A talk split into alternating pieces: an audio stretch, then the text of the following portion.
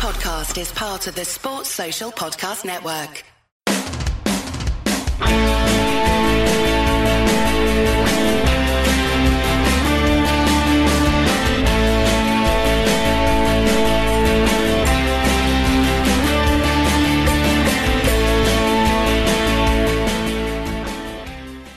Walter Smith was sat in his office bristling at the meeting he was just about to have. It was early in the September of 1994, just days after the infamous week from hell, where his side had failed to qualify for the Champions League, had lost to Celtic at Ibrox, and were eliminated from the League Cup, a trophy they had almost exclusive rights to by Falkirk. Now Smith had to summon his star signing back from his home country for crisis talks. Two months earlier, down the corridor in the Blue Room, David Murray sparkled as he introduced him to the Scottish media. There had been more expensive signings, certainly, one at nearly double the price the year before, but in the chairman's opinion, none as good. This was, in his words, the biggest. He was going to be the difference in Europe for a Rangers side who couldn't afford to miss out on the elite again. The Fourth Estate were in no doubt that this was the most exciting signing in Scottish football for a number of years, and the front page of first editions of the fanzines bore his picture. The player himself seemed to agree. He could have gone elsewhere, Genoa, Tottenham, or Arsenal, but he chose Glasgow not because he liked the town, in his words, but because he wanted to play at the highest level, and that is the European Cup. In order to be successful at that level, he said, you need skill, experience, good tactics, and good players, but the Rangers were capable of it. Ironic then that so soon after arriving, he would be telling a very different story to the press. Or did he? That's what Smith sought to get straight. Describing Smith's tactics as crazy, he also lambasted his new colleague's attitude before the crucial tie with AEK Athens as all wrong by saying you just cannot go about winning such an important game when you're having a laugh in the dressing room half an hour before the kick-off. It was a major embarrassment for Smith when he needed it least, but apparently it was all lost in translation, not for the first time with a new Rangers foreign signing, and all just a big misunderstanding. Ultimately, though, it never worked out, and for the second season in a row, the marquee signing was a disaster who didn't fit in. Fortunately, however, there was another, and although he arrived with slightly less fanfare, he would go on to become a Rangers legend. Season 1994-95 shared many of the characteristics of the season that had just gone. Injuries, players forced to play out of position, cup disappointment at home and abroad, but it had one shining light. It was a story set under grey Scottish skies in the foreground and the brightness of a very enjoyable and entertaining World Cup in the back. It was a year where the subject of entertainment and individual flair dominated conversation, one where the Rangers support worshipped the birth of a new god and mourned the loss of an old one. We're here to talk about 94 95. I'm joined by Mr. Andy McGowan. How are we, Andy? I'm great, Martyn. Sounds uh, like an exciting episode ahead. Exciting is, is certainly one word. In, interesting, it certainly will be. And very appropriately for this episode from Athens, it's Mr. John Cowden. How are we, John? Yeah, I don't think I would ever describe the, what's about to come as great. certainly not in the field, but yes, let's get this done. well, that's the spirit. Um, for those listening in the future, we are recording. Um, in an official and formal period of mourning for the death of Her Majesty the Queen. Um, I don't know if you'd know any different, um, given the, the, the, subject matter that we're about to tell. One of, if not the most uh, difficult period of, of, of, two or three months in, in, in Walter Smith's time as manager, certainly in, in his first spell. Um, and yeah, we will we'll get through it all. Let's talk about the signings then. And given what he would go on to do, it's a wee bit jarring to think of Brian Laudrup um, being kind of secondary on a, on that kind of summer bill. Um, it should have jarred at the time more. Um, he was a European champion with both club and country. Uh, he was voted the fourth best player in the world by World Soccer just 18 months before. Um, if we'd signed that kind of pedigree now in 2022, I think the crowds would be from Edmiston Drive all the way down to Paisley. Um, but maybe some reasons, Andy, to explain that relative um, subdued reception. Firstly, we expected it.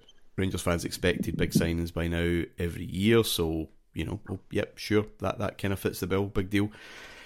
Secondly, the first Laudrup to Rangers speculation um, was about his older and more distinguished brother Michael. Um, just in the week after the, the, the, Scottish Cup final, it was known that he was leaving Barcelona, and I think the Herald said that Rangers were a certainty to be one of the clubs who had made a bid. He would, of course, sensationally go to, to Real Madrid.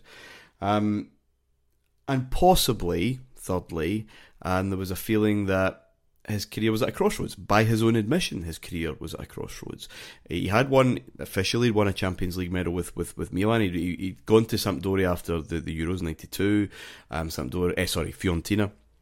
Fiorentina had been relegated that season. He went on loan to AC Milan for 93 94. I think he played seven of the, the Champions League games, which qualified him for a medal. Wasn't uh, used in the final because of the foreigner rule, but he hated Italy uh, frightened him, his own words, um, and he felt stifled by that that kind of tactical um, rigidity. Um, so maybe there was a sense that well, this guy's kind of failed there. Um, the, the parlance of, of, of, social media at the time, I'm sure, would have been um, you know Serie A reject. Um, did, does that explain why Laudrup instead of Boli was the maybe second signing of, of interest that summer. Aye, I mean, your recollections there, Martyn, are exactly the same as mine. I, I, can vividly remember being on my supporters bus or waiting to get on it, and we're talking about the speculation and Laudrup, I wouldn't say it was an afterthought, but it was kind of like, oh, we're signing a winger. That's good, we're signing a winger. Mm. Christ, we were signing a winger, all right, we're signing much more than a winger. But it was a kind of um, nonchalant ignorance to maybe our support, but maybe Scottish football in general, because as you say, we knew about Italian football. It was beamed into our, our rooms every Sunday, um, but I don't think we realised the the kind of player he was because we also knew him for the '92 champ, European Championships mm-hmm. and that mm-hmm. the miracle of Denmark, and he was obviously an integral player there. So when you look back, it is a quite a strange thing that we didn't realise what a diamond we were getting.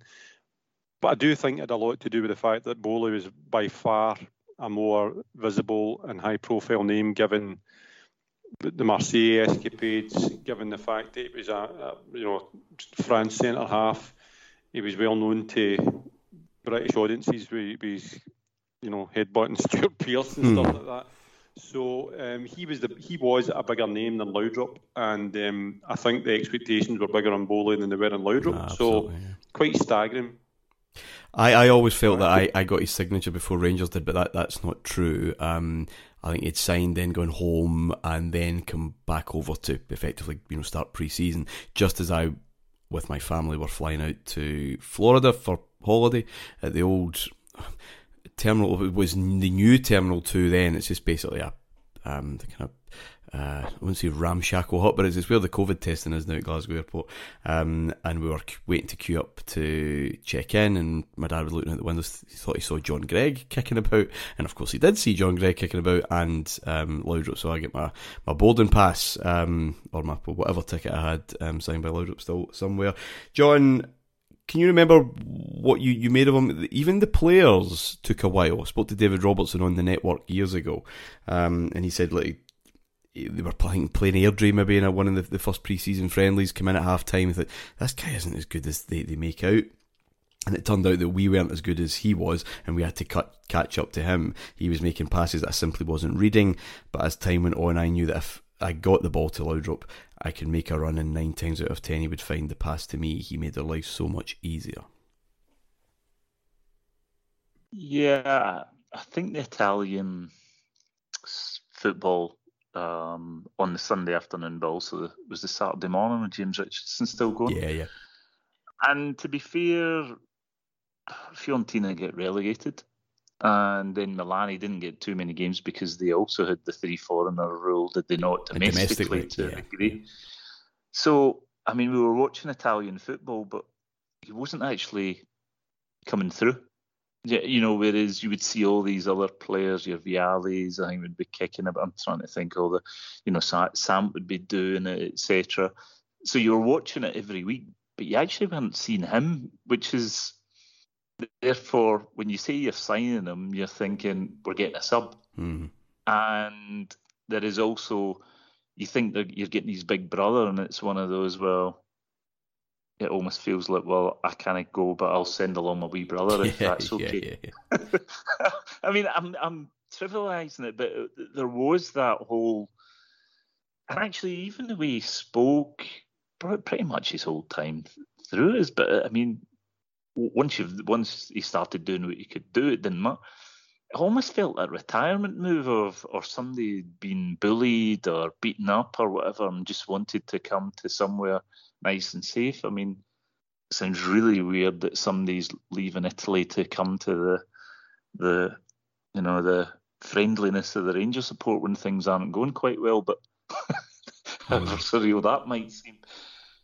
But he, to me, he made more sense than Boli um, because we're still in the three foreigner rule, and the Italians were doing, which I thought was a smart thing, is you get the real creative players, and you should build your defence because it's in those days it seemed to be easy to defend to a degree, or should have been, and you just get Scottish players. So to waste a foreigner in your defence, no matter how good he was, particularly when he plays, does he not in the, almost the same position as your captain? Yeah, well, we'll we'll get we'll get to Boli. I mean, ah. yeah, that's uh, yeah. you know, but so I mean, Boli was the and Boli would see him playing. We knew what he could do. He, I think he scored the winner, didn't he? In the thing, and I mean, he just was, and he was larger than life. Mm.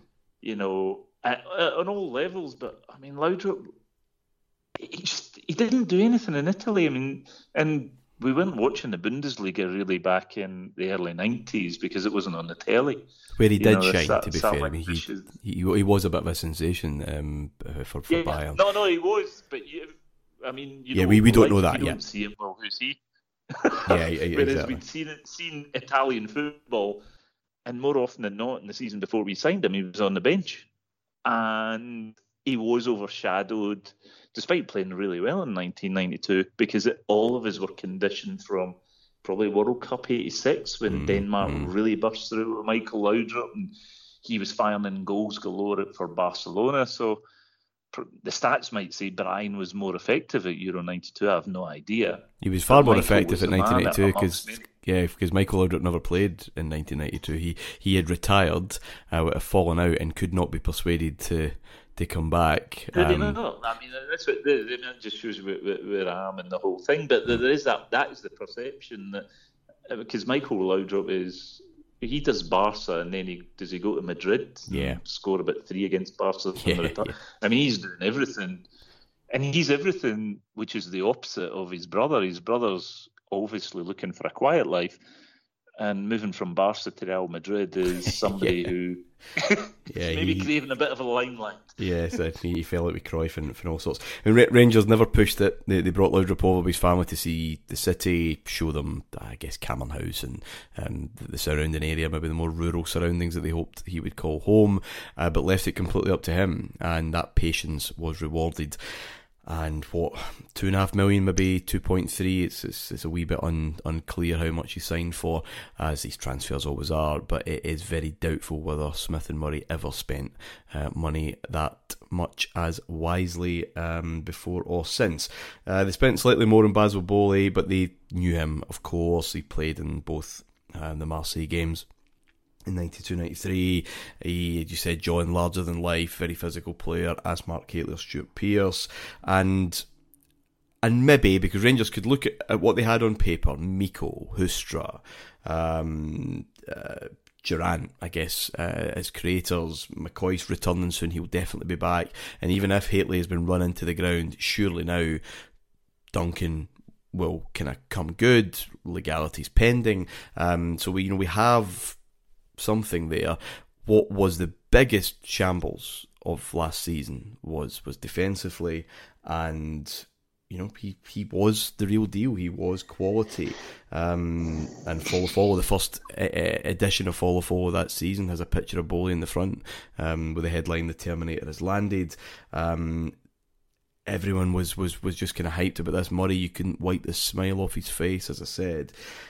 But cooler observers may have had some doubts, or certainly should have been sharing some doubts. Um, for most of his time at Marseille, Boli played in a three man defence, played mostly as sweeper, certainly played sweeper in the Champions League final. Um, And if he did play in a four, as I think France was still using, he played on the right hand side of central defence, where Richard Gough played.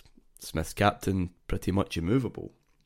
So unless he was going to go to a three, this yet again, like Duncan, was something that didn't really make sense with the players that Smith had available. And like Duncan, there was an issue with integration. His English wasn't as nearly as good as Laudrup's. Um, he, he, hung around with Hateley and Trevor Steven a lot because they, they, they could speak some French. It was years later, Hateley's book, um, he, he, writes of his scepticism. He says, I saw Basil as nothing more than a bully uh, and feared that once the typical Scottish strikers got stuck into him, he wouldn't want to know. I was proven right. But no one was really making those pronouncements at the time. His talent was not questioned.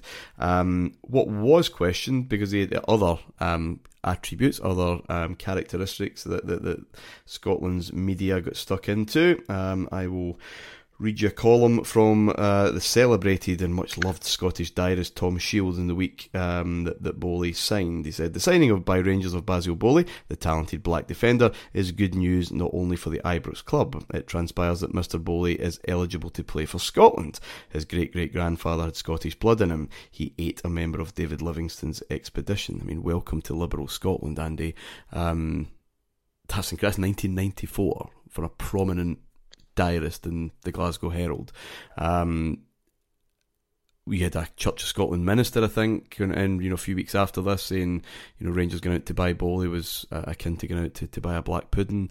Um, this was quite incredible that that reception. I thought we kind of got all over that with with Walters a few years before.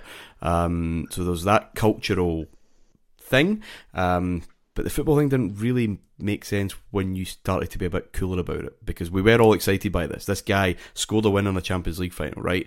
We are dreadful at the back. You know, two plus two equals four, no? Aye, I mean on the race thing, it's worth remembering that even in 1994, progress was slow, and, mm. and even when you, when you told me that there, I'm quite shocked that that was passable. But um, on the player himself, uh, you're right. I mean, we, we lament transfer scouts and you know forward planning for buying players nowadays hmm. when we've got um, almost a you know a, a computerized system akin to stock market and stock picking yeah. for, for buying players and here we are buying a player who was a right right no he kind of played sweeper for Marseille didn't he he used to play in a in a three and uh, we've signed him. And I think we, well, as, we, as you'll find out, put him all over the place.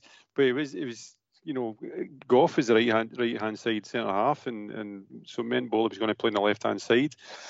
Um, the first thing I remember about Boli was that he wasn't as good as your average Scottish centre half in the air. He was he was competent. He could jump. He had this kind of bounce in his leap but he wasn't as good. He had an unorthodox method of heading the ball, and it kind of stuck out for me when he when he signed for us. He was competent enough, he was solid enough, and um, but the the early games didn't help. And I often wonder what would have happened if you know the games we're talking, going to talk about in this this program um, panned out differently. But uh, his reputation was greater than the actual, um, you know, what, what we got. Um, it wasn't the Basil Boli that I expected to sign, and I mm. think maybe it was perception rather than reality that we were buying into. I think there's a lot of perception rather than reality that we are buying into around that time. Uh, interestingly, Rangers were after another centre half. That was um, another Dane, Marc Rieper um, from Brøndby. Um, we wouldn't pay what they wanted. Murray at Boli's press conference seemed to kind of dismiss that and was very confident, arrogant, um, complacent, take your pick, that I'm sure he'll end up here. Um, what he said. He go to West Ham, I think, for 1.8, 1.9 um, that summer. But um, yeah, that name might come back to haunt us a wee bit um, in, in, future years. That may have been the, the better priority.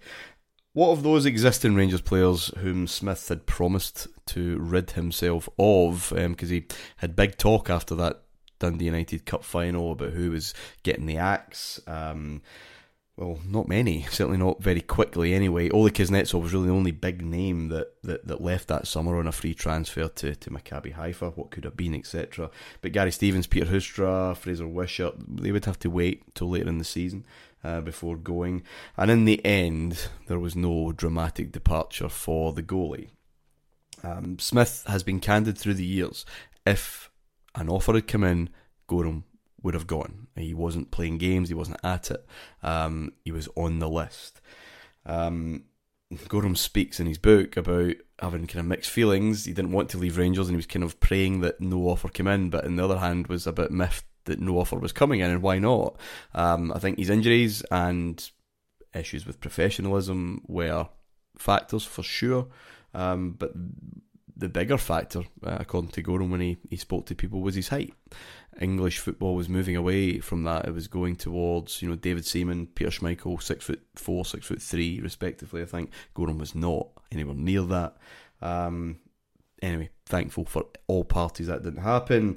Um, was allowed to go to Canada straight after the cup final that week after being sacked effectively or, or transfer listed, um, which was a fan event, a McCoist's testimonial event, and an Ian Durrant stag do kind of rolled into one. The first night, I think you can um, guess um, Goram's behaviour, uh, and Brown and Durrant had to basically sit him down and tell him to wisen up. You know, you're taking the piss out of the manager here. Um, we don't want you to go, but you're, you're going to have to get in shape. Um, so much so that he was drinking Perrier water at Ian Durrant's wedding until Smith told someone, said, just get him a beer. He's a boring bastard without one. Um, but he worked his backside off, even the shape of his life. Um, by the time um, the, the, the, new season um, came around, John, can you remember any feelings that summer that, all right, you know, Goram's way, who are we going to get? First of all, because we were talking about priority positions there. When Smith's been as public as he was, you're kind of expecting that that he's going to do something with with that. Um, any memories of how that that summer transpired, and not only has no one come through the door, but he's still there, and actually he's looking pretty trim. Well, it was. I know he was transfer listed, but the lack of activity um, was. I mean, you it didn't look like he was going at any point, and it, the ball was in his court. I, I felt at that point, and there was no point in buying someone because who was going to be better if you could get him back, and it did feel a little bit like a shot across the bows from Smith. And sure, if somebody had come in, whoever down south, and said whatever the number is, because uh, keepers tended not to go for that much mm. in relative terms, then we'd need to have started looking. I'm guessing we would have been. I don't think there was one in Scotland. I mean, that would have got. Um, would have so been somebody put in the thread. But... Somebody put in the thread actually. I think it was maybe Callum Dinnan. I think. Um, apologies if not. Um, would we have got Leighton because he was the only other, but he was. Um, he's old. He was damaged goods in all ways. yeah, he was. And no, he was having, to be fair, he was having a renaissance at Hibs level, but he was not a Rangers goalkeeper. Um, the whole Goram Leighton thing that would transpire for Scotland was completely the invention of a, a Mr. Craig Brown. There wasn't a, a, choice. There wasn't a contest there. Um, as you know, as as much of a renaissance as he was having in his career, he also hated Rangers. So I just I don't think. Say that, I mean, at all levels, yeah, I, and everybody knew he hated Rangers. Um, so there wasn't anyone else. No, I mean, so, you, yeah, think of, of young goalkeepers. I mean, what, Alan Main, Craig Nelson. I mean, these aren't boys that are going to come in and, and do this job. No, no. Uh, I mean, it, it's just not going to happen. You're going to have to go and waste, waste, use another foreigner. Yeah, yeah. I mean, it, it, must be around here. Like, did Man U not have to go to Barcelona and they couldn't play Schmeichel and they got yeah. off four mil? Was it around ninety fourth time? Um, it was so season, you're, you're, looking at those kind of things, uh, and it is you are hoping. And I was Goram reminded me of Derek Johnstone. He was the, he's the best player I've seen in that position, hmm. but he he wasn't always professional, which upset me. Still does.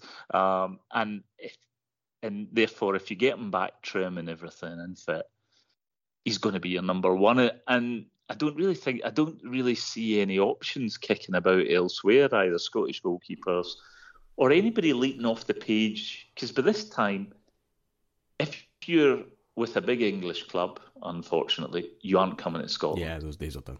I, you I mean, those days are gone. So you're either going to have to take a risk on a young English keeper, untrusted, and we've seen what happened. That can go either way. Um, Andrews at the Tims, or you're going abroad and. I mean, foreign keepers. I mean, we're talking about the, the underlying racism in the, the diary. I mean, we are still in the point that foreign keepers don't catch balls. Yeah. Don't like crosses. I mean, so none of the. the, the this is two years, by the way. is two years on from Ray Wilkins in the STV studio with him when Marseille came to Ibrox. Uh, a young Fabien Barthez was in and said, "You know, this boy doesn't like crosses. This this boy flaps at everything. Get you know, get get." Get the big lads on top of him and stuff. Yeah, we're going to win a World Cup and Christ knows what else. But yeah, I think you're right. I mean, Smith is adamant on the record, off the record, that if something had come in, he would have been off. He had had enough. He was pissed off anyway, I think, with the cup final and just yeah. the way that that had gone.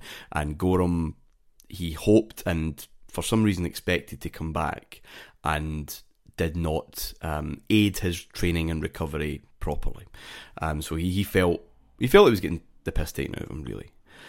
Um, so he he was furious. Um, but I, I think as we, we've touched on here, that there wasn't an option. I don't think there was a Scottish option with all due respect.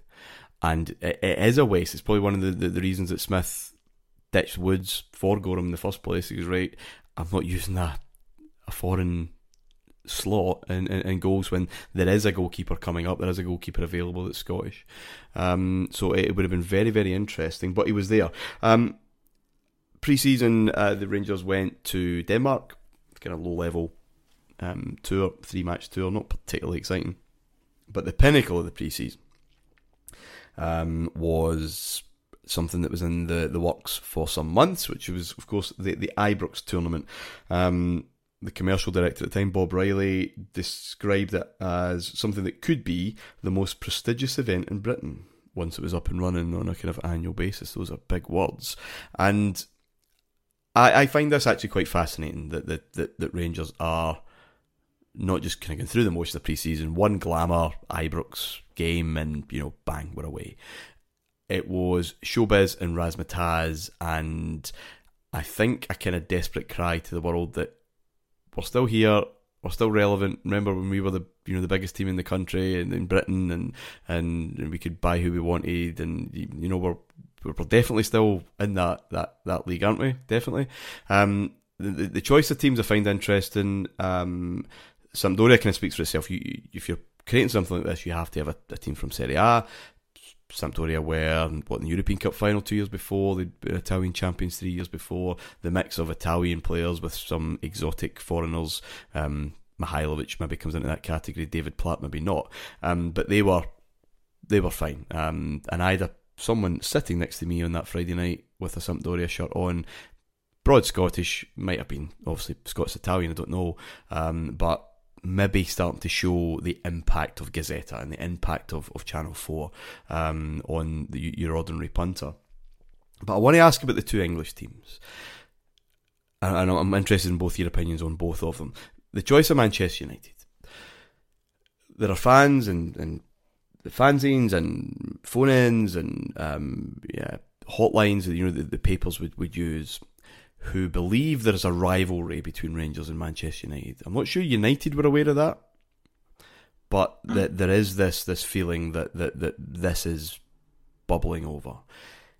If it is, it's a cold war because we've never played United at this point in a competitive fixture. Um, but I think, you know, beating Leeds two years before, how exciting that was, um, the respect that, that Rangers deservedly got, but there was maybe something, in fact, no, there's no maybe, there was definitely something there that, yeah, but it wasn't Manchester United. They clearly were the real deal. We want a shot at them. We want to prove ourselves because I think there's a growing insecurity again about Rangers' declining position in British football. And there's a desperation to play them, um, ideally in the final on the Saturday, and kind of put that to bed. Andy, then John, your your thoughts or memories around the time of '94 about Rangers in comparison to Manchester United and Rangers in the context of British football. We'll get to the, the, the games in a moment, but really more the, the choice of that opponent. I think we can look back now and pinpoint this kind of these years, when about this year, either side of it, is the, the point where we diverged from Manchester United, if you're wanting to use them as the benchmark for, for the, the best team in England, the best biggest club in England. Because we be two years into the Premiership. Yeah, they've, done two seasons. Two yeah. years. So um, the, the the friendly tournament itself was probably looking back on it, as you've quite rightly described, the kind of last throes of our muscle. Um, I think the, the choice of Man United and Newcastle is pretty well. The, the, the establishment, the biggest club in England, plus Newcastle at that point were their original noisy neighbours. They weren't okay. They weren't backed by uh, an oligarch or a, a state. That was an unheard thing at that point. But they were throwing a lot of money about under Sir John Hall. They looked as if they were going to become one of the biggest forces in England. They were really exciting to watch. So it was a case of putting ourselves up against them, putting ourselves against the, the, the best club in England. I mean, Ferguson had got Manchester United into tremendous shape. This was the start of something special, really. Still hadn't cracked Europe right enough. Um, and then the young upstarts, which was Keegan's Newcastle. And then Sam Sampdoria were pure class. I think was this the first time, or the second time they came to a tournament? I can't quite recall. Is the first time the tournament was there. It was, it was this, this, this, was a um, so it was an inaugural um, event, but the, inaugural one. Yeah, but it was more they, than the, the, the favourites. Yeah, it was more in the position of United, Manchester United, and how we felt because it felt that we were we just we scrappy do wanting to kind of have a go at them, but we I, again, it's this imaginary rivalry. John, am I being harsh there? But I, I, get the feeling that it was only in our heads that this this kind of Battle of Britain contest, this clearly two massive clubs and you know by far and away the biggest in terms of the balance sheet. In terms of the figures, you know, Rangers were United had the, the, the biggest wage bill, but Rangers were second. But in sporting endeavour, I think this is decreasing quite a bit, and I think this kind of speaks to our insecurity about that. Okay, I'm gonna go my age here, and I don't think this was about Manchester United at all. For people of my generation, I think this was about Ferguson. And whilst we loved 86, 87, I speak personally, but I know from quite a number of them, we were pissed off that he'd went south and ran away from the fight. he'd given us a kicking in the 80s all the way through. He hated us. And just when the t- thing turned, he disappeared in what November '86. Yeah. So for me, it wasn't really a man new kind of thing uh, because there was no history. I mean, okay, there was back was it 73, 74 when we torched the, mm. the Stretford end or whatever. There isn't there isn't either a loving or a hate in either way with them, but there is a lot of history between us and Ferguson, and that's the thing. And I mean, man, there is a divergence, but the divergence isn't there because English teams aren't doing it in the Champions League at this point. I mean, the, when we get put out by the Bulgarians, Man U get put out by Galatasaray, or however you pronounce it, and then they get into the group stage, but only because they were seeded, hmm. and then proceeded not to get out. So they aren't. Pretty soon they're over the hill that way.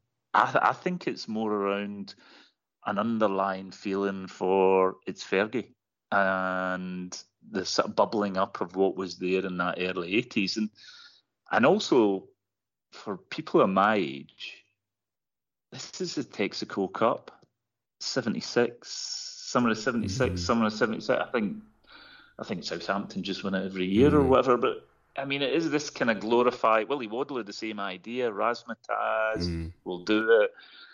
And Sam wasn't. Sampdoria were great, but and we'd had Newcastle the previous year, but at the end of the day, when you're playing, it's just friendlies to me. I mean, because you're playing one day after the other. It's not as if you can, you've got three days apart, rest players, bring back.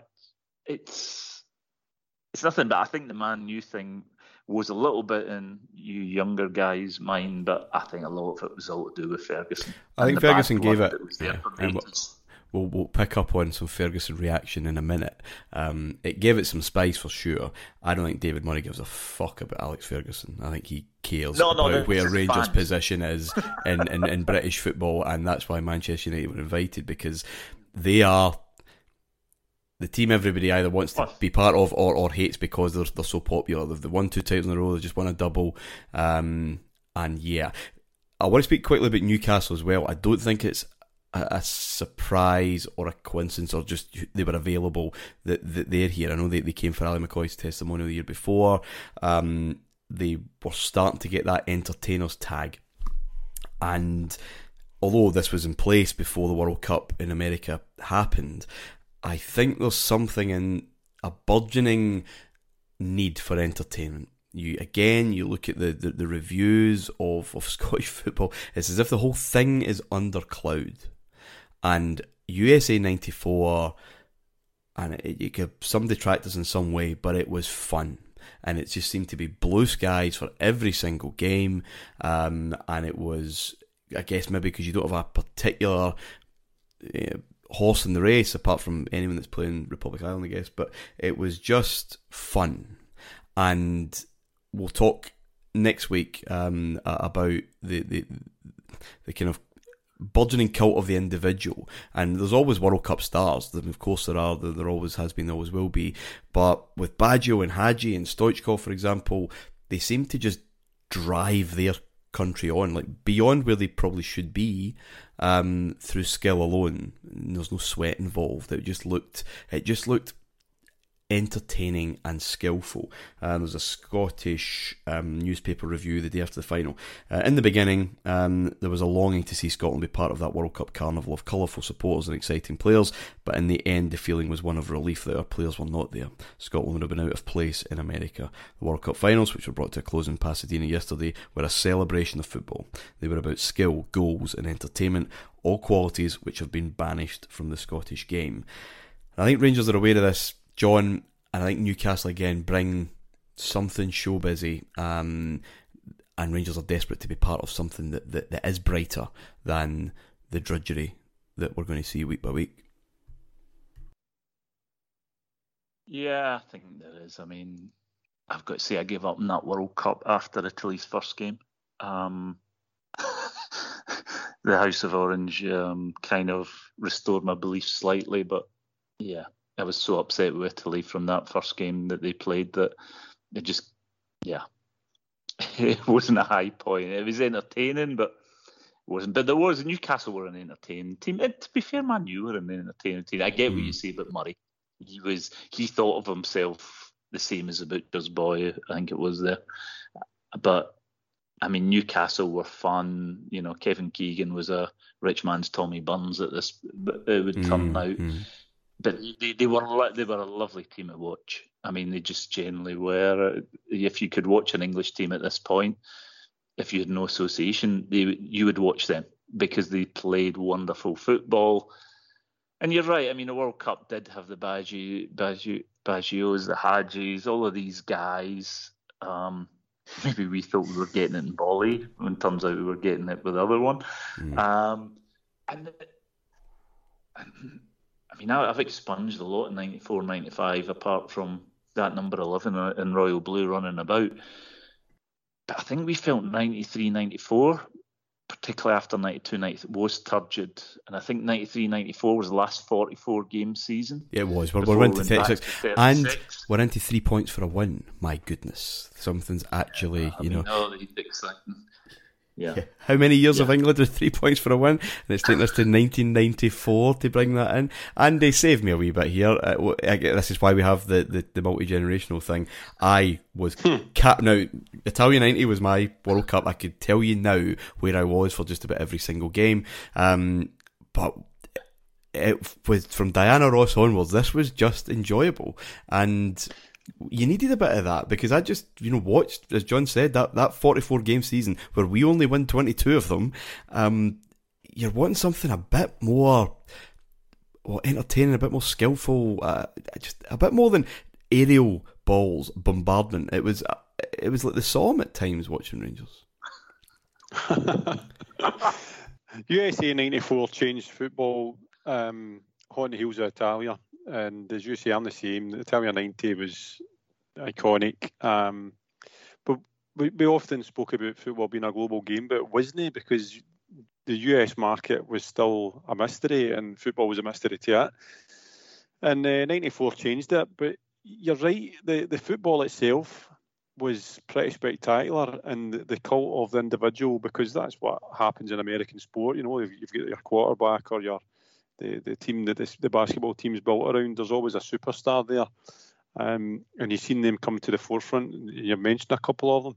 It changed the way we looked at football in the rest of the world, or particularly Europe, because we had often for the Sky, what were the Sky cheerleaders called? I can't remember. The, I can't remember what were they called. Rockets oh, yeah, yeah, something. I got that. I'll, I'll come back to and, it. And the pishy fireworks used to get for Monday night football. There was there was attempts at trying to bring in some of the razzmatazz that you would see in, in NFL and so forth, but it just fell flat in its face because the culture didn't support it fireworks at Ewood Park didn't work. It just didn't work. Coventry so, on a Monday night.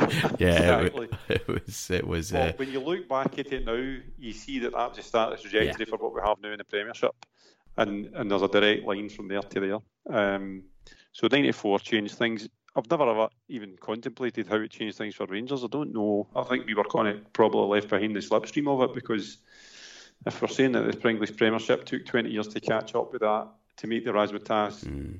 valid and, and actually no look at a place.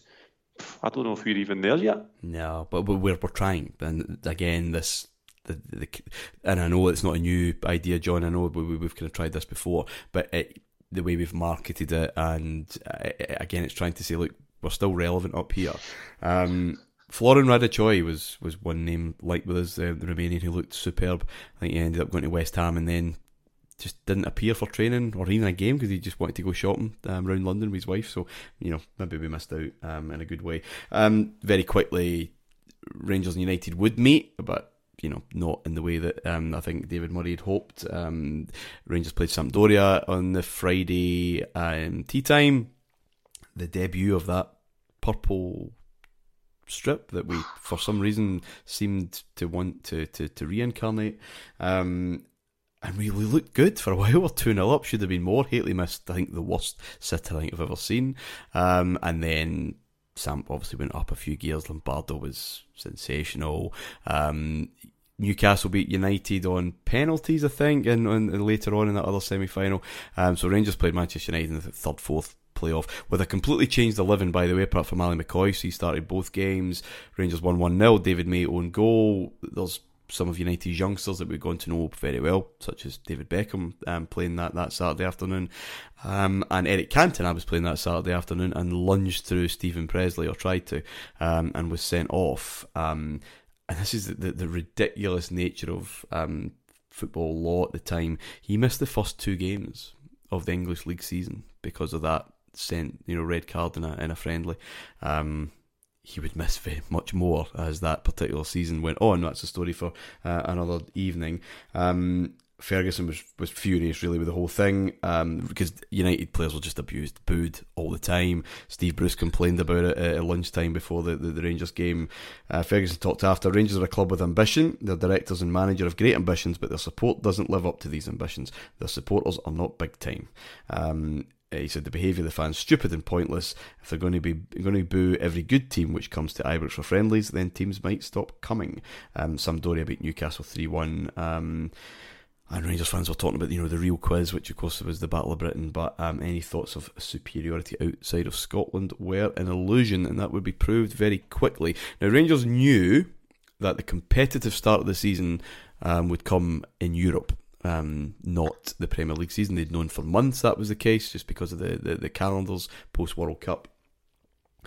Um, and yet, when that draw was announced, um, Brian Laudrup says in the pre-season video that he knew that Rangers were going to likely be another season without playing in the Champions League. Um, he said uh, after just four weeks of preparation, we weren't up for it. We weren't ready because of the new players coming in. He thought that Athens um, were one of the worst teams that we could get.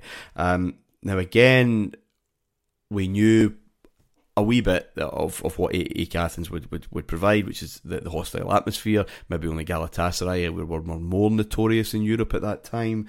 Um, from a footballing perspective, Rangers were seeded in the qualifying round. This was quite a funny draw for UEFA because they had eight qualifiers, so 16 teams qualifying, and eight teams already seeded and in the group. So the four groups were there. The two seeds were in their group, so the qualifiers knew what group they were going into. So Rangers and AEK and Casino Salzburg and Maccabi Haifa knew that if they won, they were going into Group D, which had easily the two best teams in the tournament Milan, who are reigning champions, and that season's winners, Ajax, who would beat Milan in the final. So even when Rangers don't get to the Champions League, they're still involved in the toughest draw possible. Um, in terms of qualifications, Sparta Prague were available, um, our old foes from a few years before. Um, Hajduk Split were buoyant. Uh, Croatian football um, being kind of unleashed now, um, but there were definitely easier matches. Servette of Switzerland, Maccabi Haifa, VAK Samsung, Silkeborg of Denmark, and Avenir Beggen of Luxembourg. Um, and even if the first leg had been at Ibrox, that first proper game of the season, it might have given um, Rangers a chance to grow into some form before going to Greece. Um, but I guess there was no early season evidence to suggest that that would have been particularly material. Um, okay, Wednesday, 10th of August 1994. John, I think it's hard to overstate just how much of a mess this evening was. Off the pitch, uh, Rangers bus players, officials were bottled. Ian Durrant was very close, I think, to an injury. Um, there were flares thrown into the 750 Rangers supporters. Flags went on fire. I think Athens was fined twenty six thousand pounds later on um, because of that.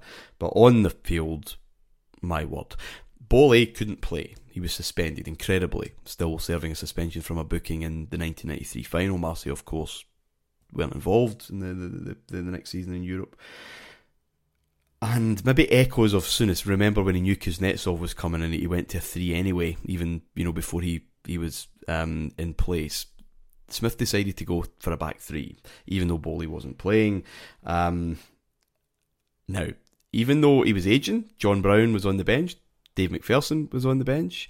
Um, John Brown uh, would go on to have a really good season the next season, so you know, still a bit of life in the old dog yet. Um, but he's left-footed. He could play on the left-hand side of a three, perhaps. Not Gary Stevens, one of the best right backs I've ever seen at the club, but was coming to the end so much so that Smith had transfer listed him. Um, he's asked to play in a three, uh, the left of a three man defence, with Richard Gough at the centre and a young Steven Pressley on the, the, the right hand side of that that three. Twenty one year old Neil Murray playing on the what, right wing back. Um, this was mental. If he wanted to use Gary Stevens, just play a four. He's got the players to play a back four, pushed Neil Murray into midfield, something he's done before in the Champions League two years before. Um, what, 95 degrees Fahrenheit, Rangers of Andy Goram to thank for the match to be remotely um, a contest at the end of it. He was superb. Um, a goal in each half. Uh, the first one kind of reminiscent a wee bit of, of Levski. Um, the ball kind of bobbling about the edge of the box. The boy just rattles it in. Gough's a disaster for the second. Goram does well to save, but he can't do anything about the, the, the rebound. Um, a chap called Dimitris Saravakos. On his debut, which kind of puts Brian Laudrup's thoughts about you know needing weeks and weeks and weeks to, to, to gel and get right into um, the shade a wee bit. Laudrup was lucky if he saw the ball, never mind touched it that night. Um, Smith said after I tried the wrong defensive tactics for the game in the first half and they didn't work.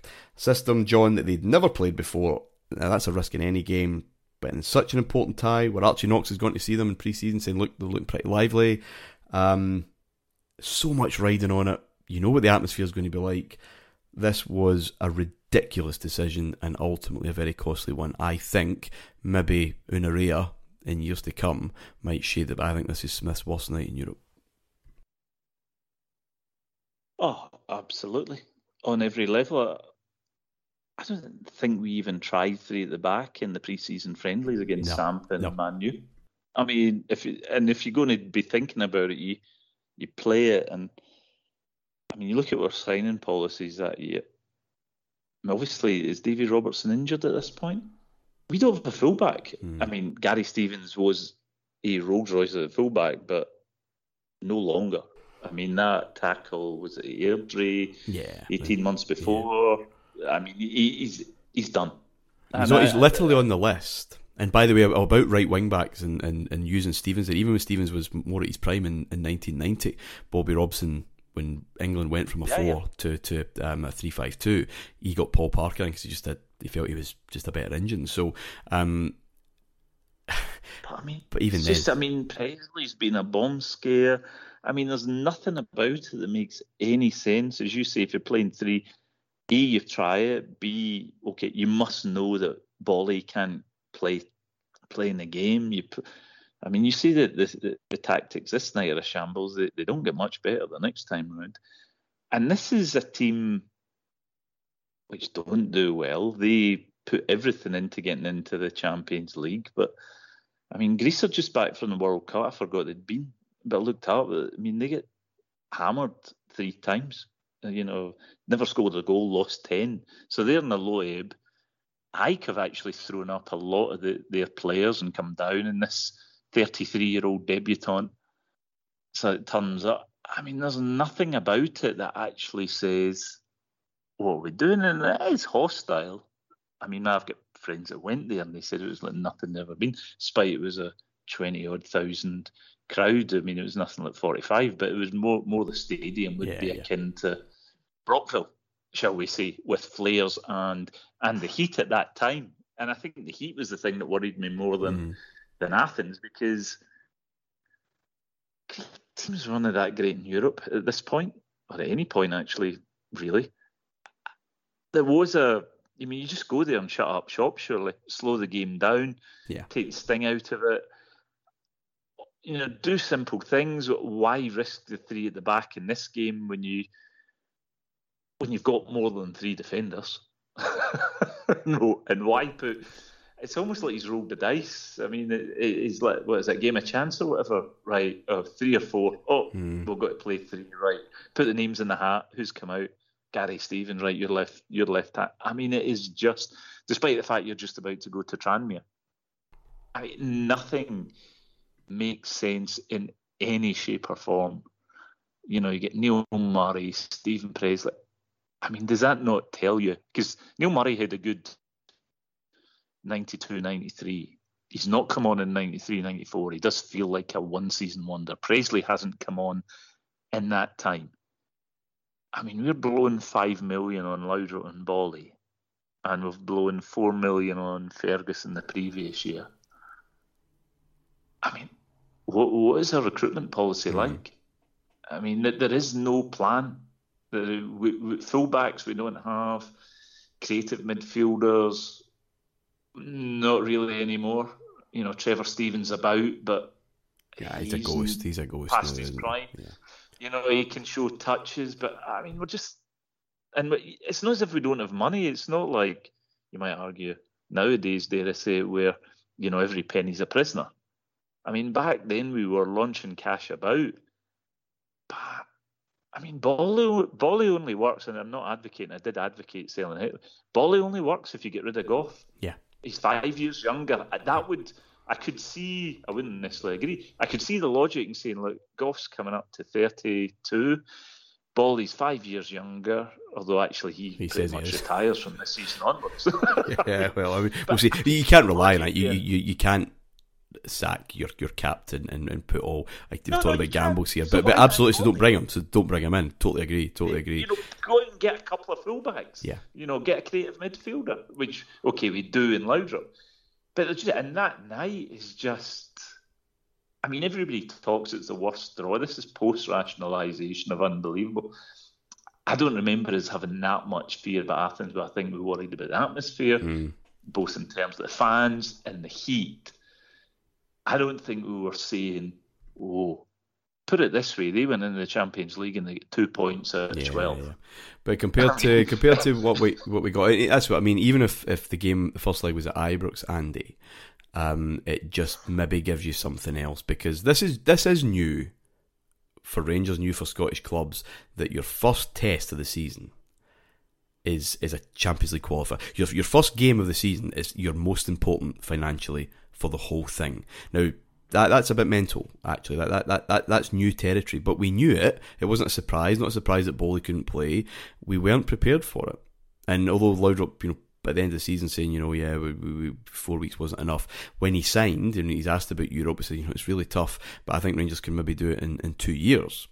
So he he knew that this team are, are nowhere near it, and it's going to take more than just me. The Champions League qualifiers every summer, and it was the summer, it was like a big train that every year we've seen coming down the tunnel. We could see the lights, we could hear it going choo choo, and we'd never ever done anything about it. It was a wing and a prayer, and we hoped that we'd get through it. And the way we hoped to get through it was by spending money on players like Laudrup and Boly or, or Ferguson the year before. It was um, the ultimate tightrope, and invariably we were falling off it. And and this one was I mean, I, I remember it. I don't think the first leg was shown on the telly, but I don't know if even playing that first leg at Ibrox would have made that nah. much a difference because um, the, the, the, the, highlights of that first game in Greece are on YouTube. There's a, there's a good eight minutes of it, and mm. even if it's just all the, AEK um, chances, they could have won the game about 20 times over. Yeah. But utterly shambolic. You can see that for the highlights. We're all over the place players are having individual nightmares. You know, Gary Stevens, a, a seasoned international, he was kind of. I think he was done by then. I think I don't think that's that's cool to say that he was well past his best, and, and his fitness would never back to where it was. And um, and Saravakos is one of the names that you know it's it's there in the back of your memory somewhere that when you hear it, you're like Christ Athens, just like Turkey Maz or Zetelli or Nemechek, names like that that bring back a, a, a, hidden nightmare for your, the back of your memory that you could you, you thought you'd forgotten about. Um, it was just it was a disaster, and and John's exactly right to to question. I mean, this three to back shenanigans. It was it was the ultimate amateur hour from Walter Smith, and it hadn't been tried, it hadn't even been thought about as a concept. And even if we had, the execution of it, as you say, Martyn, in terms of the deployment of the players that we had at our disposal, was, you know, it was like back a fag packet stuff. Yeah. It was. It's no wonder when we look back now that it was such a disastrous night. It was as if he'd turned his back and Archie Knox had shouted numbers and he'd, he'd, picked, he'd picked the team that way. It, it, makes absolutely no sense. Anyway, we move on. Uh, we, and I, I, but the other thing you got to see though, I didn't play any games before us either. This is their first one. It's yeah, exactly. Yeah. No, no, no, no. They're further behind. Their league season doesn't start to 28th yeah. August. But, but, I, bet, I bet they weren't refueling like our players doing. That's the difference. Yeah. Well, exactly. But I mean, and they've had more of a turnover. They they get rid of they've won the league, but they get rid of all the forwards or the left and they brought in new ones. And this is why Laudrup's thing know, about yeah, four weeks, new players, two players, one of one one of whom didn't play. Anyway, um, Rangers do start their defence defensive title on the Saturday home to Alex McLeish is Motherwell. Tommy McLean leaves Motherwell, never known anything but Tommy McLean in charge of Motherwell. He, he moved over to Hearts. Um, and Brian Laudrup's introdu- introduction to, to Scottish football is is pretty hefty. I think a few minutes gone, he's he put in his ass by Rab McKinnon, no foul. Um, he doesn't complain. He dusts himself off. He, he goes again. Actually, he spoke later. Said, "Look, Scottish football's fine like that. They're trying to get the ball. It's rough, but they're trying to they're trying to get the ball. In Italy, they don't care. They're just to get you." And, and and that's what I've got no time for. Um, his, his impact was pretty much immediate. A brilliant cross for Hateley to put Rangers one up. Um, Motherwell equalised early in the second half. Richard Gough gave away a penalty. Tommy Coyne, who moved there, equalised. Things are getting tense, especially with the, the result in, in Greece still in the back of people's minds. And Laudrup picks the ball up from the edge of one box, takes it to the edge of the other, lays it for his teammate to slot it away with three minutes to go. Um, I guess the press and fans alike should have maybe been talking more about this incredible Scottish debut. Um, maybe two reasons why they didn't. Um, firstly, the attention was on who scored it, it was Duncan Ferguson, um, who who got that winner. And could it happen? Could the bad boy turn good? Could this be exactly what he didn't get at the start of the last season? Is this going to turn things around? And secondly, um, well, what was about to come ensured that no Rangers player would be talked about in glowing terms for some time. Rangers did their usual uh, against Arbroath in the League Cup by dispatching them with a lot of goals 6 1, Duncan Ferguson hat trick, before making slightly heavy weather of Partick Thistle at Firhill. 2 0 um, was the score. Hateley in an own goal, just about ensuring Rangers kept um, full points in the league. But everything was focused on this return um, of AEK to Ibrox on the 24th of August. Um, Smith called in the fans to play their part. I think Basile Boli did in the Sunday Mail. He said something that we can win 6 0 if you know the crowd get behind us. Uh, what he might not have known then was that he would be expected to play at right back. Um, Boli said later to France Football that, that Smith had phoned Franz Beckenbauer who'd played me at right back before, but you all saw what happened, but I was not the worst player on view. Um, so Boli's playing. Uh, Boli played on the the, the left hand side of the centre defence at, at Firhill. Dave McPherson plays at right back. Dave McPherson, not a natural right back, but he played there through that glorious 92 93 season.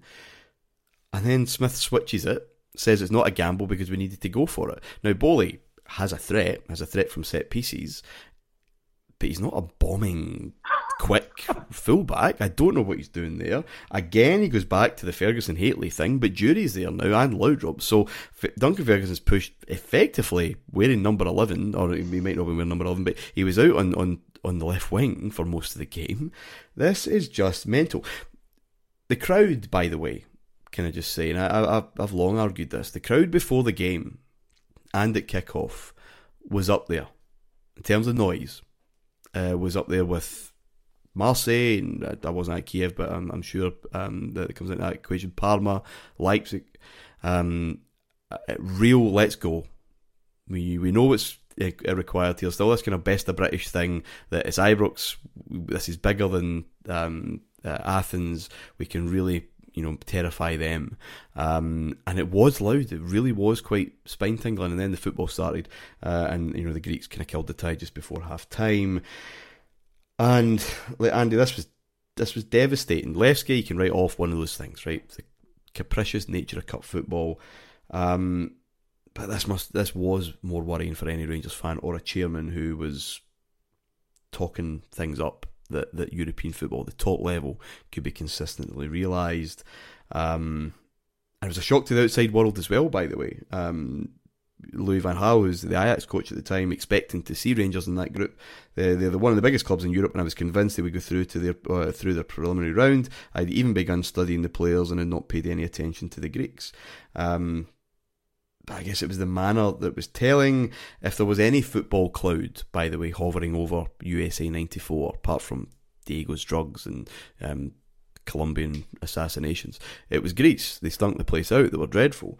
Um, and, and, and here you here you are getting knocked out, toughed out, three 0 in aggregate uh, by their champions. Uh, Johan Cruyff was, was also quoted. Also, the soft spot for the Scots. Their enthusiasm is infectious. Their players probably have the, the best spirit of any in the world. But while Scottish football can be entertaining, all too often the quality of play is not of the required standard. There are too many hod carriers and not the quality of play. Uh, not not enough creators now. You cannot have a team of eleven of them and be successful. Uh, the Scots concentrate in strength and physique, where I have always picked players for their skill over five million pounds spent, and these notions of grandiose tournaments and you know Champions League qualification. Mm. We're playing the part of a big team in Europe, and it's an act. And it's a major blow to the ego. Um, you, I mean, we're talking about the tournament there and how we visualise ourselves as a as a peer, never mind a, a rival to um, mm. to Man United.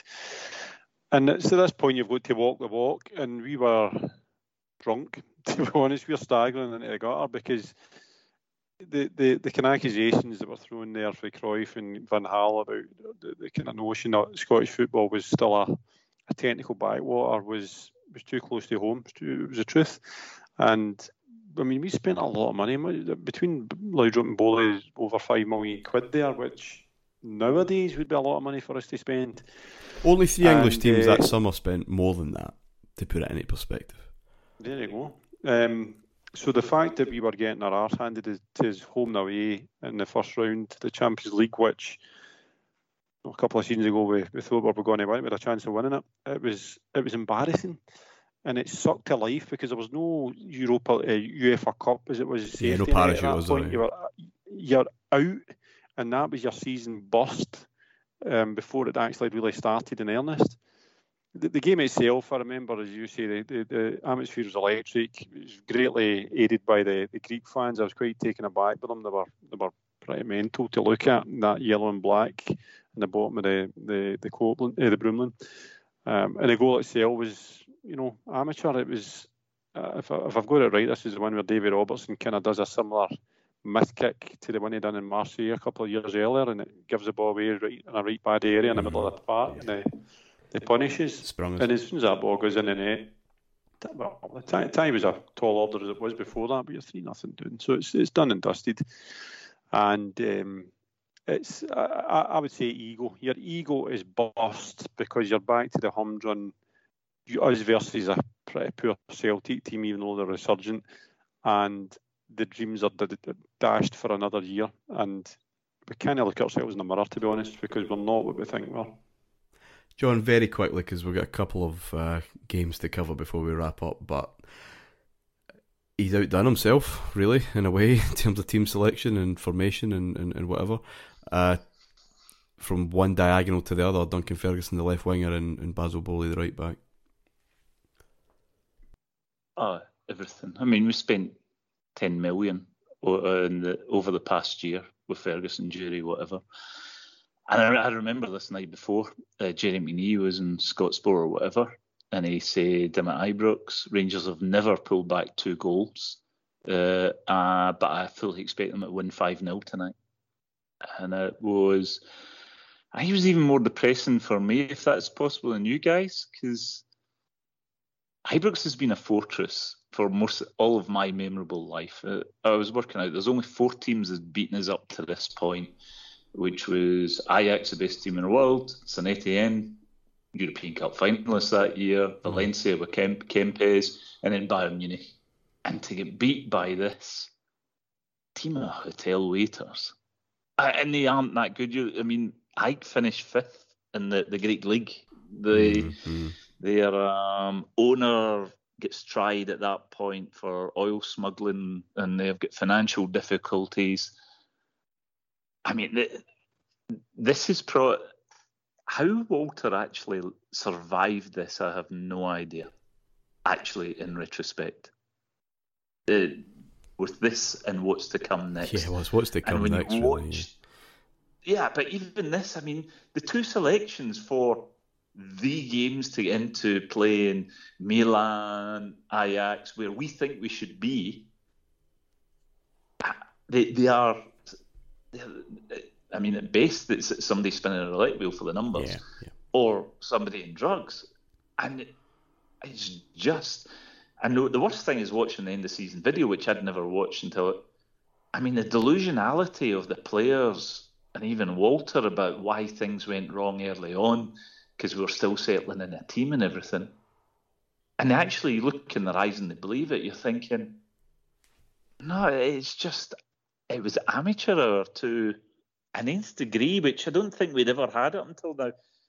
You said, you know, Levski Sofia, and also when we get put out by Prague, it was fine lines, you know. Levski Sofia yeah, yeah, score yeah. in, injury time, Prague score were that sort of fluke in, in extra time. But, we win at Ibrox, and it's those, you know, all Scooby Doo, those damn pesky away goals rules again. This is we've not laid a glove in. Did we actually ever have a shot on target no, or look at scoring the night of the game? It was brutal. Um, the following morning, the BBC's Chick Young travelled to Ibrox. Uh, for his usual kind of pre-game interview for the following evening's Friday sports scene. Um, what was eventually broadcast was nothing like the first attempt, which became a, a VHS legend in the 90s and a YouTube hit for the next generation. Last night, two of the disappointments to part were the big money signings from Europe this summer, Boli and Would you go along with that? No, I'm not answering that. But what I'm trying to say is that you've gone out and spent at the highest level. Uh, we think the highest level, and you have to. Is the standard of, of standard of player in Europe at the top level is higher again? Are you going to have to go and match the AC Milan and pay these kind of fees? I'm not following your line of questioning. Well, we spent five million pound, Walter, in, in the summer on, on, on, good players, but these players seemingly are not good enough at the highest level in Europe. I don't think you can say that. I mean, how can you how can you say that? I mean, they've just came into place, haven't they? I mean, you've got to give everybody a chance to to settle. I mean, you're saying Boli and Laudrup can't play in Europe? No, I'm saying that. Well, well, he's got a European Cup winners medal, for fuck's sake. You can't say he's not good enough player to play in Europe. Well, That's fucking stupid, isn't it? Well, at the end of the day, what No, but that's what you're saying. What I'm saying to you is, uh, obviously, there's. I mean, you can't say that Boli and Laudrup can't fucking play. I mean, um, Laudrup played seven games out of ten for AC Milan last year, and Boli played in the team that's won the European Cup, and only never played in it last year because they were banned. You can't say he can't fucking play in Europe. well, at the end of the day, Fuck's sake. What a fucking job. You've been up all night working out. They're not good enough to play in Europe. That was your fucking well, words to me well. But the te- They one of you fucking laughing, Billy. Billy, Jesus Walter, Christ. At, at That was your words to me there. They two are no good enough Oh, to play in Europe. Fuck me. The, the team, the team. Archie, come on here, this fucking interview. Oh, that's it. Well, that's it. Just fucking say the word the interview and we'll give, well, he's coming out with worse shite than Ran that that. right up his fucking arse. If it was me, I must admit.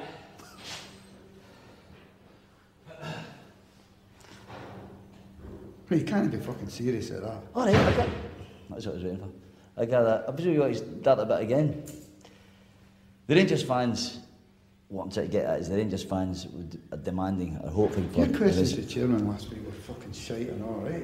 And this week's exactly the fucking same. If we had a bad night last night, you're having a fucking horrendous one now. What? Well, you did have a bad night last night. Ah, that's what I said to you. Well, if we, Well, you so, so you're go look having an the equally po- fucking go bad look at the one post-mortem of it.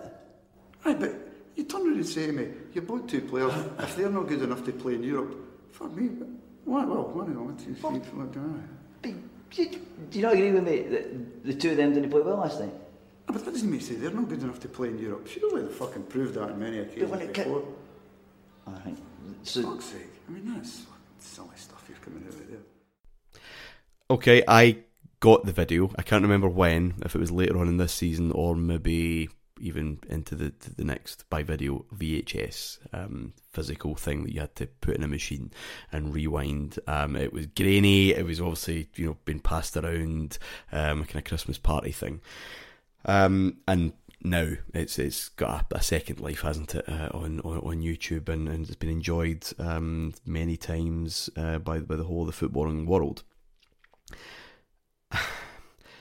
Despite the kind of evisceration that Chick Young gets um, and the entertainment that always provides, he did have some points were just maybe kind of badly made. Um, Laudrup Boli were poor, and Smith is I think is a bit churlish to say I'm not answering that. He could have gone on to say was Boli poor because you played him at right back.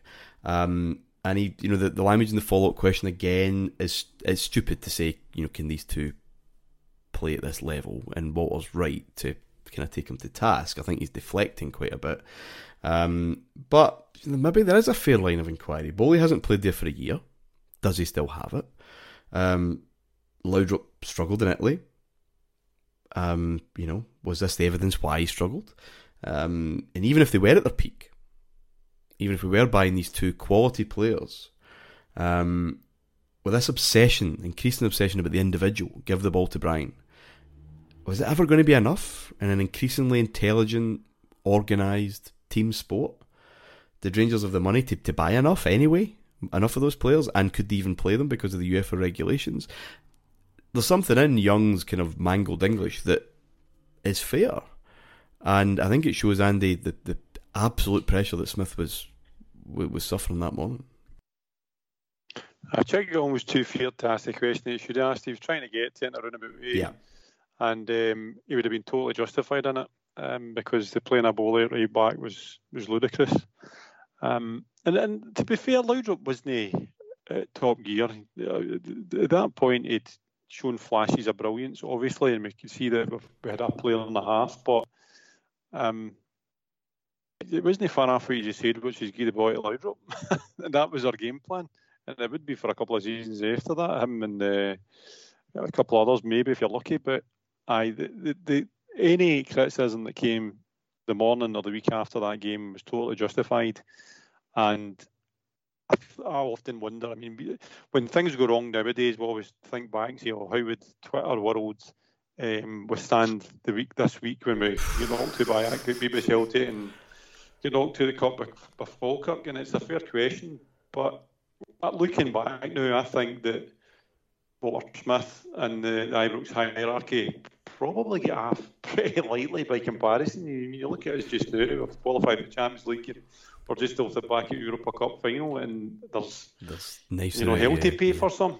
Yeah, but he's got six championships in a row, I guess, um, in, in, in the bank, which which does help, and it does buy a bit. But what you're right in saying, things are boiling over. Um, and yeah, you can put the Levski thing down to a freak and, and, and Sparta, as John said.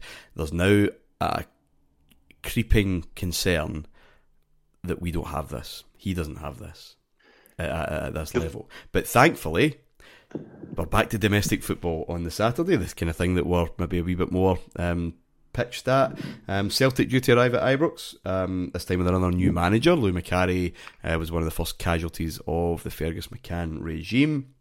He's them to court um, for um, unfair dismissal. So much so that later on the season, Celtic played a, a, a League Cup semi final at Ibrox, so they'd be due money. Um, Rangers would take the gate receipts, then pay it out to, to the, the clubs involved, and they couldn't. Celtic's account was arrested because uh, had them um, uh, on on the ropes. Tommy Burns was the, the next old boy that they they'd gone back to, who had a great start in managerial um, career with Kilmarnock, and the surprise package of the season before. Um, Celtic eventually had to pay, I think, 100 grand or so um, for tapping up Tommy Burns, one of the most archaic, draconian institutions in Scottish sport at the time. This nonsense that you can't go and ask a question of an adult whether they'd like to go and take a new job. Um, unlike the previous encounter, um, Celtic had fans back at the game uh, in the Broomloan Road. Sadly, just like the previous encounter, John Collins whipped a free kick into the top bin, um, and there was no lucky deflection to, to bring us back. Paul McStay made it two early in the second half in an incredibly insipid performance. Um, take that were there, or some of them, Robbie Williams and Mark Owen, I think, were, were there in the new Rangers kits. Um, again, Smith's choices, four centre halves he plays. Pressley McPherson, um, uh, Boli and Gough, I think. Only Gough playing in his rightful position. um, the midfield engine room now of, of Ian Ferguson and Stuart McCall's really starting to malfunction. It's starting to really, really look old. Um, and it's boiling over. Um, Smith and the players received a torrent of abuse, and according to Neil Drysdale, the Scotsman, one fan made his way close to the director's box to call David Murray a fucking cripple. Um, Andy was right. How did they survive this? People forget, John, just how bad this this this tension was because this was awful. This this day. It was awful. I'm just looking at the two teams. I'm looking at this Tim's defence. Oh, and I, have just, I've not worked out whether Galloway or Grant are playing it right back, but McNally, Mackay, and Boyd are up against Laudrup, Hateley, and Durie. and we don't lay, lay a glove in this lot. I mean, this isn't a good Celtic team. This is Walker and Donnelly up front. I mean, they've got, give it granted, they've got McStay and Collins. Mm. After that, they have maybe a workman like McGinley who always gets a goal, and that's it. And we we've gave up in fullbacks. Uh, we we just obviously Davy Robertson's injured, and you know while Scary Stevens might be fine for playing the left side of defence in Athens, he obviously can't play right back instead of I don't know was it Pressley McPherson? Who, I mean, what were we on? Was there mushrooms or something in the match meals? or are you looking at all these team selections? And it's it's not a good Celtic team.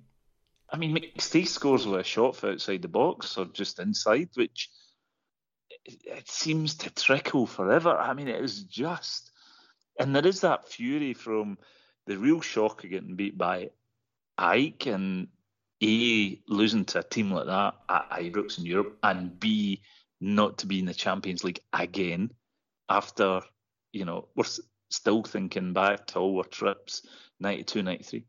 But oh, it's Celtic, so we'll beat them and everything will be rosy in the garden. Hmm. And we lose to them poorly, don't score. Their fans are there, they're going mental. And we are, I mean, we are all over the place. This is I, I don't think I really Andy said how did he how did we survive with the management team at all uh, at all intact and the players or whatever because yeah I would say we're more emotional and knee jerk now but this is I would argue this is way beyond anything even recently. It's it's that concentration. We throw in the next one. Yeah, it's, it's that concentration which I'll, I'll, come to in a moment. Um, and following on from the, the United Scottish Cup final. Yeah, yeah. There's there's that I mean, hangover, isn't it? Yeah. I mean, this is because we haven't kicked a ball since what about March? Because we draw with the Tims at Ibrox. We I don't think did we win a game in the last five or something? Last six games, including I mean, the Scottish Cup final. Yeah. Um. So it, it is a bleed. I mean, it's a bleed. A continuation. Yeah. And you know, and I, I mean, they, they've put everything into it. I mean, they get beat by Panathinaikos. Their league doesn't start. I mean, it's not good teams we're getting beat with, and there's nothing. You're looking at this team and you're saying, unless you see it laid out, you have no idea what our formation is. Yeah. On any level, there is no structure, no plan, and there's what, 10 million quid's worth of a talent in there, plus a Goram and a Gough who are still excellent players. And I would argue in Ferguson is coming off its very good season. So it's not that you can say we don't have good players. It's just formation, application. There's nothing. Andy, I'll pass on to Andy. yeah, Andy. Uh, I'd say this was a shock, disaster, whatever. But we've seen it before with Smith. We've seen it the, the previous season, of course. Um, uh, we didn't beat Celtic in two games. Ibrox in the league obviously did in the uh, that League Cup neutral 50-50 thing. Um, we've kind of seen this kind of anemic performance in, in Smith's first season as well. His record at home to Celtic in that first term is, is absolutely garbage. Um, but yeah, but I'll I'll move it on and I'll, I'll try and uh, to kind of sum up the, the, the, the, entire week because the Wednesday night sees Brian Laudrup score his first goal for Rangers um, at home to Falkirk in the League Cup, which is now the Coca Cola League Cup. Um, so you know, again, standard fare for Rangers. Love this competition. Haven't been out the quarterfinals since 1980, um, or out before the quarterfinals.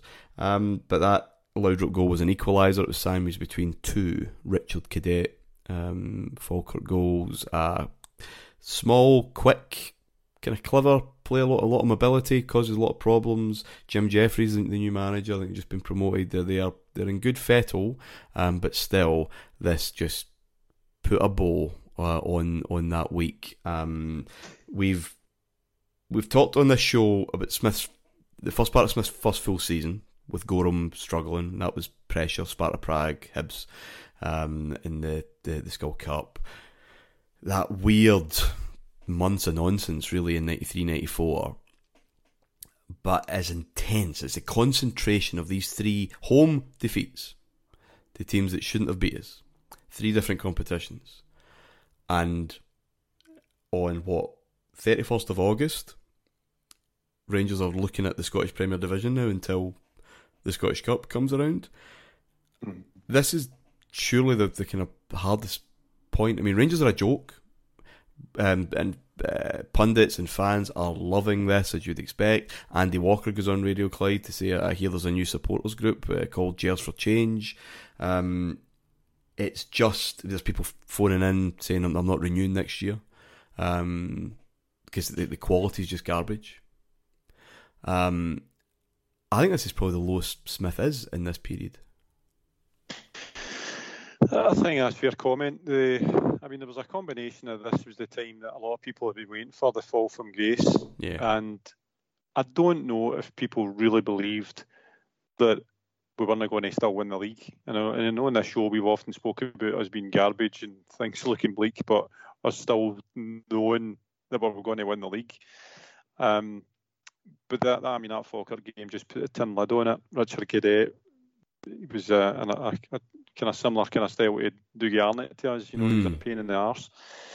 Um, that was a shock. That was a shock. And I mean, is it possible we could foresee that we get put out of the Champions League in the first round? I do we occasionally get beat off Celtic? Aye. Would we get beat in a midweek, you know, run of the mill uh, procession in the League Cup? No, that doesn't happen. And it did. And looking back, I, I, I can't remember how I dealt with this. I think I just buried my head in the sand because the, yeah. the thing you've got to remember, You're almost Martyn, laughing. the support. Yeah, it was it was so incredible. But as a support, I spoke about how your bubbles burst in the Champions League because you're out, and that is it. There is no Europe this season. There was a huge motivation there for fans that just totally dissipated that those those three games because you know out of Europe beat beat Celtic and then out the League Cup which was was our, our staple you know we looked forward to getting to the cup final and, and winning Mm. the first trophy of the season more often than not so it was a major major blow and looking back on it I don't know why there was no more questions about Smith and uh, the, the the way the football side was getting run. You're correct, man, in saying that this the six in a row was kind of unimpeachable, but I do remember the likes of Fall of Wanzing, there was some very, very severe criticism, Yeah. and and it was starting to point towards the unthinkable, which was that we needed fresh blood in the dugout. Step aside, yeah. That's a, where we were. Yeah, a foreign manager to, to. And Murray was getting Yeah. back, Murray was getting defended because he said, well, he's given Smith, as John said, over 10 million over the course of you know 12 months. Um, there's going to be another nearly two coming up um, on a, the centre half they should have signed, you know, 12 months before. Um, but it, you know, here we go. Um, you, it, this this really is on, is on Walter, and it's it's tough. And compare it with that start to 93, 94. Um, we we lose to Kilmarnock at home, but we bounce back against Aberdeen in the League Cup in midweek. We're superb. We get battered at Pittodrie, and we bounce back against Celtic in the League Cup. You know that it it's stuttering in 93, 94, uh, and you, Rangers can't get a run of wins, but they never have three results like this back to back. And Smith always said, you know, you're only two games away from a crisis at, at, Rangers or two defeats away. And it, I think it's the concentration of those seven, eight days in those three separate um, um, competitions. I don't think he he's ever been under um, as much pressure in this job, um, in this spell, or, or the next. It was hellish, and as you rightly say, there were thousands waiting for this moment and, and thought that it was the tide was turning. Uh, we'll find out how much that tide really was turning, but we've done well. We've got through it. Well done, John. No, I mean it's a fascinating thing. I think what, what you have to say is we were always going to win the league, and actually, I would never get rid of a Rangers manager. But you do wonder why Murray didn't pull the bullet because you could have put any of us three in charge and we'd have won that league that year. This was the time to put it. Hmm. But I think nine in a row is coming into it. Oh, you know, because you're out, you've done six, and seven is guaranteed up ninety nine point nine percent. And I think that must that's beginning to play in everybody's minds. Don't fuck up the night. Hundred percent, and this this guy will win you league titles. Andy, thank you very much. Thanks, Martyn. John's right. Better the devil you know. Well, indeed. Uh, but this was the biggest crisis of Smith's managerial career. How he turned it round will be the subject for next week. And yes, it does involve a Danish prince. Until then, bye for now.